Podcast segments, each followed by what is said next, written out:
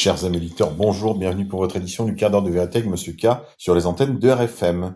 Édition du jeudi 3 juin 2021. Aujourd'hui, nous sommes à Saint-Charles Luanga, mort en 1886. L'église ougandaise était toute jeune, à peine dix ans depuis que les pères blancs avaient évangélisé le pays avec l'appui du roi.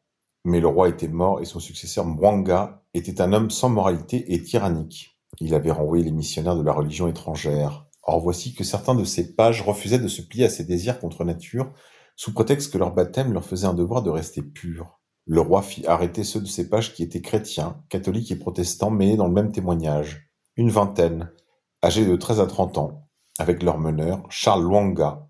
Ils furent longtemps torturés, mais sans qu'on pût les forcer à renier leur baptême. Ils furent brûlés vifs, à petit feu, sur une colline afin qu'on puisse les voir de loin pour l'exemple. Un an plus tard, le nombre des baptisés et des catéchumènes avait plus que triplé, signe de la fécondité de leur martyrs. Comme nous avons vu l'œil bourreau réuni et chantant, nous avons compris que l'heure de la mort approchait. Cependant, la nuit, nous avons très bien dormi. Quand quelqu'un se réveillait, il réveillait son voisin et lui disait Soyons forts pour mourir pour Jésus-Christ. Chaque fois que nous nous réveillions, nous récitions nos prières, le Notre Père, le Je vous salue Marie. Témoignage de Denis Kamuyuka, martyr.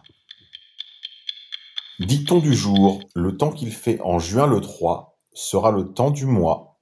Au jardin, il est temps de soutenir les delphiniums et de planter des annuels dans les massifs pour boucher les trous. Justice, Juan Branco en garde à vue dans une enquête pour viol. Convoqué par le premier district de police judiciaire qui enquête sur des faits de viol présumés, le jeune avocat est actuellement entendu par les policiers. Culture. Roman Polanski revient sur son enfance pendant la Shoah dans un nouveau documentaire. Le réalisateur et violeur Roman Polanski a présenté dimanche 30 mai 2021 au festival de Cracovie en Pologne un nouveau documentaire qui lui est consacré. Le film suit le cinéaste de 85 ans dans la ville où il a vécu enfant, en compagnie de son ami de toujours, le photographe Rizard. Le film suit le cinéaste de 85 ans dans la ville où il a vécu, Cracovie, durant la Seconde Guerre mondiale. Nommé Polonsky Horowitz Hometown, le film parle selon Mateusz Kudla, réalisateur du projet aux côtés de Anna Romer, de la mémoire, de la confrontation avec le passé, de l'éphémère, du trauma et du destin. À travers ces deux personnages qui ont eu de la chance, qui ont survécu, nous voulions aussi montrer la tragédie de tous ceux qui ont vécu dans le ghetto de Cracovie et n'en sont jamais sortis explique le réalisateur et producteur de 29 ans à l'AFP. Plusieurs décennies après, Polanski et Horowitz se retrouvent à nouveau dans leur ville natale. Ils se promènent dans Cracovie sur les traces de leurs expériences de guerre. Ils parcourent les rues de l'ancien ghetto, visitent les maisons où ils ont passé leurs enfances, se souviennent de ceux qui ne sont plus là, mais aussi de ceux qui ont survécu à l'Holocauste. Le retour à Cracovie suscite en eux des sentiments auxquels ils n'étaient pas préparés, détaille la productrice Anna Kokosva-Romer. Le réalisateur du pianiste se souvient d'avoir vu un officier allemand tirer dans le dos d'une femme âgée. J'étais terrifié. J'ai couru jusqu'à la porte derrière moi. Je me suis caché derrière ces escaliers. Ça a été ma première rencontre avec l'horreur. Raconte selon l'AFP le cinéaste qui avait seulement six ans lorsque la Seconde Guerre mondiale a éclaté. Le film immortalise également la rencontre de Roman Polanski et le petit-fils de Stefania et Jan Bukala, un couple de paysans polonais qui ont caché le réalisateur pendant deux ans dans le sud de la Pologne. Sorti clandestinement du ghetto, Roman Polanski était passé de famille en famille avant de se retrouver chez les Bukala, qui ont reçu à titre posthume en octobre 2020 la médaille des Justes parmi les nations, titre honorifique décerné par Israël à ceux qui sont venus en aide aux Juifs durant la guerre. Le documentaire, ciblé sur le passé douloureux du réalisateur franco-polonais, ne fait pas mention des accusations de viol qui pèsent contre Roman Polanski depuis les années 70. Le contrat nous aurait surpris. Politique française, régionale.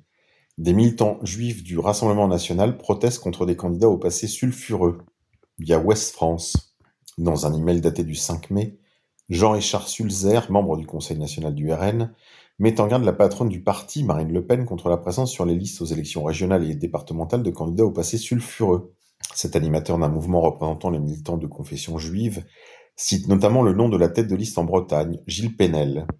Jamais mes coreligionnaires qui t'adorent par ailleurs ne voteront pour eux. Tu risques de retrouver des bulletins panachés, prévient dans un email à Marine Le Pen, daté du 5 mai, que l'AFP s'est procuré, confirmant des informations du journal du dimanche. Jean-Richard Sulzer, conseiller régional sortant dans les Hauts-de-France, qui se présente cette fois au départemental dans les Hauts-de-Seine. Jean-Richard Sulzer, membre du Conseil national du RN, a créé en 2019 le Rassemblement national juif, renommé à la demande d'un avocat de Marine Le Pen, Cercle national juif France-Israël. Il cite les noms de la tête de liste en Bretagne et patron des fédérations du parti, Gilles Penel, ancien militant du groupuscule néo-païen racialiste Terre et Peuple, du conseiller régional sortant en Ile-de-France Axel Lousteau, ancien militant du syndicat étudiant d'ultra-droite GUD, ou encore Philippe Vardon, directeur de campagne de la tête de liste en PACA, Thierry Mariani, ancien membre d'Unité radicale et des Identitaires. Jean-Richard Sulzer évoque aussi auprès de l'AFP Philippe Emery, président du groupe RN dans les Hauts-de-France, proche des identitaires lillois. Il est clair que tous ces personnages, souvent adhérents de longue date, ont été mis très en avant malgré un passé un peu sulfureux. Écrits, vidéos, tweets, posts, condamnations. Ajoute Jean-Richard Sulzer dans un email à la chef du RN. Axel Lousteau n'a finalement pas été investi candidat selon l'ORN contacté ce lundi 31 mai par l'AFP. Ces candidats ne doivent plus être soutenus par le RN, a précisé ce lundi à l'AFP Jean-Richard Sulzer qui confirme l'existence de cet email et dénonce un noyautage néfaste. Dans le journal israélien Jérusalem Post, il demandait le retrait des néo-nazis des listes. Jean-Richard Sulzer affirme avoir vu progressivement la commission d'investiture évincer tous les gens qui étaient d'origine israélite et laisser d'authentiques antisémites monter en grade. Il y a même quelqu'un qui a eu le culot de nous dire s'il y a des antisémites, vous n'avez qu'à quitter le RN. C'est mon ancien assistant parlementaire de l'ex-député Gilbert Collard, qui reproche à Marine Le Pen de ne pas faire suffisamment attention aux candidatures. Des accusations infondées et extravagantes pour Gilles Penel, le leader de la liste soutenue par le Rassemblement national en Bretagne. Les Bretons qui me connaissent depuis de très nombreuses années à travers mes candidatures aux élections, mon engagement politique et mon travail de chef de l'opposition au Conseil régional de Bretagne, ne seront pas dupes de ces basses et odieuses manœuvres qui visent à salir un authentique patriote, dont le nom de membre de ma famille est gravé sur les monuments aux morts qui rendent hommage à ceux qui sont tombés pour défendre la France contre l'occupant allemand, estime la tête de liste Une Bretagne forte dans un communiqué. Marine Le Pen se targue d'avoir dédiabolisé le parti des accusations d'antisémitisme et de racisme depuis son arrivée à sa tête en 2011. Média. Le pseudo-souverainiste philosophe de pacotille Michel Onfray compare les antivax à des violeurs. Braguette. Éric Zemmour, conforté par ses employeurs, de nouveaux témoignages l'accusent. Mediapart a recueilli de nouveaux témoignages et documents mettant en cause le comportement du polémiste avec les femmes. En 2018, Éric Moïse Zemmour a écrit ce SMS à une jeune attachée de presse. Alors j'attendrai que vous m'invitiez chez vous pour vous violer. Église. Covid-19. Cette crise révèle aussi une désocialisation. La culture du masque nous habitue à une vie sans visage, sans percevoir l'unicité et la singularité de chacun. Les rues ont été investies par des clones oppressés qui rasent les murs et se réfugient dans l'anonymat et l'indifférence. Posture hygiénique de l'immunité qui fait passer la communauté humaine vers son contraire, la distanciation, l'exclusion, l'atomisation, où l'on traite les humains comme des corps en oubliant l'âme, la relation à autrui, qui fonde l'humain. Monseigneur Ray, évêque du Var. Grippe 19. QR code. Je n'ai vu personne parler de cette utilisation du QR code. Le réfractaire ne réagit qu'aux informations qui lui sont fuitées par l'oligarchie. Cela fait même partie du contrôle. Mais regardons le QR code du point de vue technique. Il fonctionne comme un critère d'accès à un lieu. Celui qui veut y entrer doit posséder une autorisation. Mais celui qui veut accueillir ne peut le faire que si vous possédez une autorisation.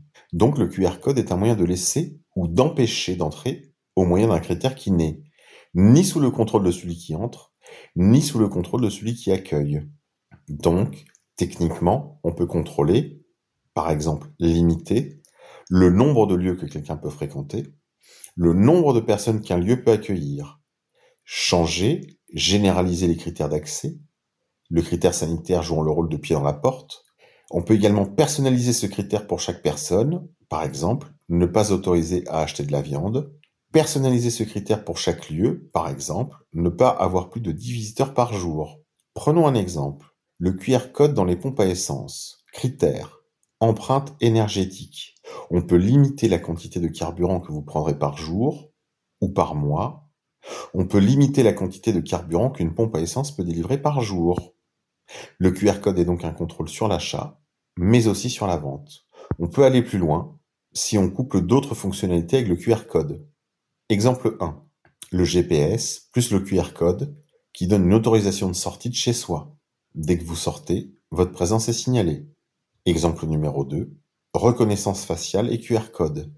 Même sans smartphone, vous serez rapidement identifié et localisé.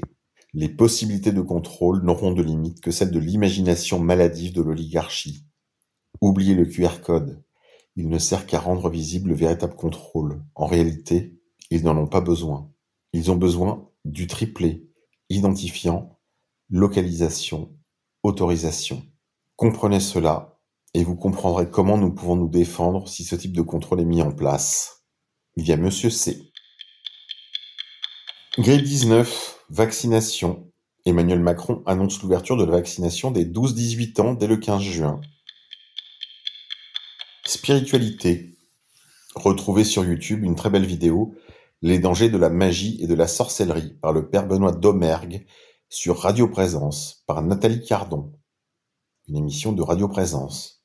Quels sont les dangers de la pratique de la magie et de la sorcellerie? Économie. L'entreprise Amazon a introduit des Zen Booths ou des cabines téléphoniques de relaxation pour les travailleurs qui sont trop stressés dans leur hangar. Ces Zen Booths s'appellent des Mindful Practice Rooms. Bienvenue dans le monde d'après. Allez, c'est tout pour aujourd'hui les confinés, on se quitte en musique. Je laisse la main à la technique.